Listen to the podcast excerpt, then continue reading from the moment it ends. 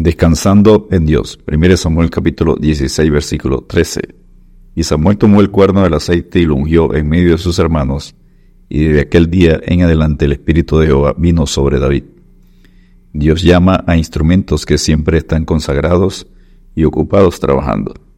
Cuando David fue llamado era conforme al corazón de Dios, 1 Samuel 13, 14, y estaba trabajando cuidando las ovejas de su padre mientras sus siete hermanos mayores que él estaban pastoreándose a sí mismos en la casa. Dios una vez más escoge al menor, al débil para los ojos de los hombres, porque lo insensato de Dios es más sabio que los hombres, y lo débil de Dios es más fuerte que los hombres. 1 Corintios 1.25. Punto número 1. El llamado. Me he provisto de rey. 1 Samuel 16.1. Le fue prohibido a Samuel que prolongara su duelo por Saúl. La voluntad del Señor debería ser más preciosa que la prosperidad de nuestros amigos. David estaba siendo preparado para el trono de Israel mediante su fiel pastoreo y defensa de las ovejas de su padre. 1 Samuel 17, versículos 34 al 36. Dios puede escoger las cosas necias de este mundo, pero nunca escoge las holgazanas. No es a la promoción a lo que debemos aspirar, sino a la fidelidad a Dios. La comunión personal con Él y la devoción a su voluntad y obra es la vía al éxito y a la recompensa. No temas que tus dones y capacidades sean ignoradas porque te muevas en una esfera oscura de la vida.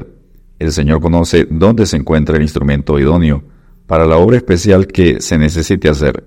Haz de ti una saeta pulida, y lo seguro será que Dios te esconda en su aljaba, y luego te lance a dar en el blanco. Salmo 127.4. Punto número 2. La comisión. Dijo Jehová a Samuel, llena tu cuerno de aceite y ven. 1 Samuel 16.1. Por cuanto David, el hijo de Isaí, había venido a ser su escogido, también escoge él el medio por el que se llevará a cabo este propósito. Las providencias de Dios jamás contradecirán sus propósitos, estando persuadido de esto, que el que comenzó en vosotros la buena obra, la perfeccionará hasta el día de Jesucristo. Filipenses 1.6. El aceite de unción para ungir a David pasa al cuerno de Samuel, por orden de Dios, y no será puesto allí en vano, como tampoco es en vano cuando el Espíritu Santo llena el corazón de cualquier siervo de Dios, llamado al ministerio. Pablo, apóstol de Jesucristo por mandato de Dios nuestro Salvador, y del Señor Jesucristo nuestra esperanza. 1 Timoteo 1.1. Punto número 3. La autoridad. Samuel fue como debería ir todo embajador de Cristo, en nombre de Dios, con el mensaje de Dios, llevando con ellos el santo poder de la unción. ¿Acaso debemos asombrarnos de que los ancianos de la ciudad salieron a recibirle con miedo y dijeron, ¿es pacífica tu venida? 1 Samuel 16:4. Tenían temor porque Samuel tuvo que hacer el trabajo que no hizo Saúl, cortar en pedazos al enemigo de Dios. 1 Samuel 15, versículo 33. El verdadero varón de Dios siempre usará la espada con la autoridad de Dios. Punto número 4. La búsqueda. Samuel dijo a Isaí, ¿son estos todos tus hijos? Y él respondió, queda aún el menor que apacienta las ovejas.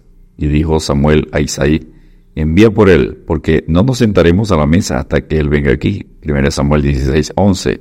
Isaí hizo pasar a siete de sus hijos delante de Samuel, pero no se puede engañar al Señor con apariencias ni con la estatura. Es con el corazón que cree el hombre, y es por ello que Jehová mira el corazón. 1 Samuel 16, 7. Porque cuál es su pensamiento en su corazón, tal es él. Proverbios 23, 7. Isaí olvidó a David, porque era el menor de ellos.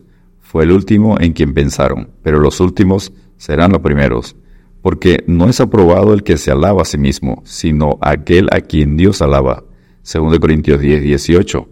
El que se humilló a sí mismo fue exaltado por encima de todo. El humillarse para el mundo es señal de debilidad, pero para Dios es la manera de subir por la escalera a las alturas de su habitación y santidad. Isaías 57:15. Para el mundo las apariencias externas tienen gran peso, pero en la balanza de Dios el peso se inclina a favor del corazón humilde y contrito. Los Eliad y Aminadad pueden estirarse todo lo que quieran, pero no ocuparán el puesto del pastorcillo, cuyo corazón es recto para con Dios. No os engañéis, Dios no puede ser burlado. Galatas 6:7. No intentes con falsas pretensiones y sobornos participar en ministerios donde no te han llamado, porque rodarás por las escaleras del que habita en la altura y la santidad.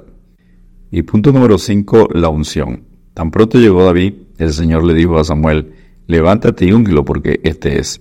Y así Samuel ungió en medio de sus hermanos. 1 Samuel 16, 13. Quizás fue por envidia que sus hermanos no dieron señal de regocijo ante el enaltecimiento de David.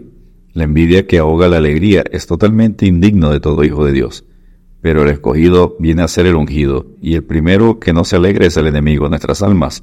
Pero este es el orden de Dios, y este es nuestro privilegio. Desde aquel día en adelante el Espíritu de Jehová vino sobre David. Fue una experiencia concreta y memorable en la vida de David. Toda vida consagrada es acompañada de la unción y la fuerza del Espíritu de poder. Zacarías 4.6, Hechos 4.31. Para cada tarea especial, el Espíritu de gracia va repartiendo a cada uno en particular como él quiere. 1 Corintios 12:11. El salmista resume. Eligió a David su siervo y lo tomó de la majada de las ovejas, detrás las paridas lo trajo, para que apacentase a Jacob su pueblo y a Israel su heredad, y los apacentó conforme a la integridad de su corazón, los pastoreó con la pericia de sus manos. Salmo 78, versos 70 al 72. Descansemos en Dios y como Pablo, Doy gracias al que me fortaleció, al Cristo Jesús nuestro Señor, porque me tuvo por fiel, poniéndome en el ministerio. 1 Timoteo 1, versículo 12. Dios te bendiga y te guarde.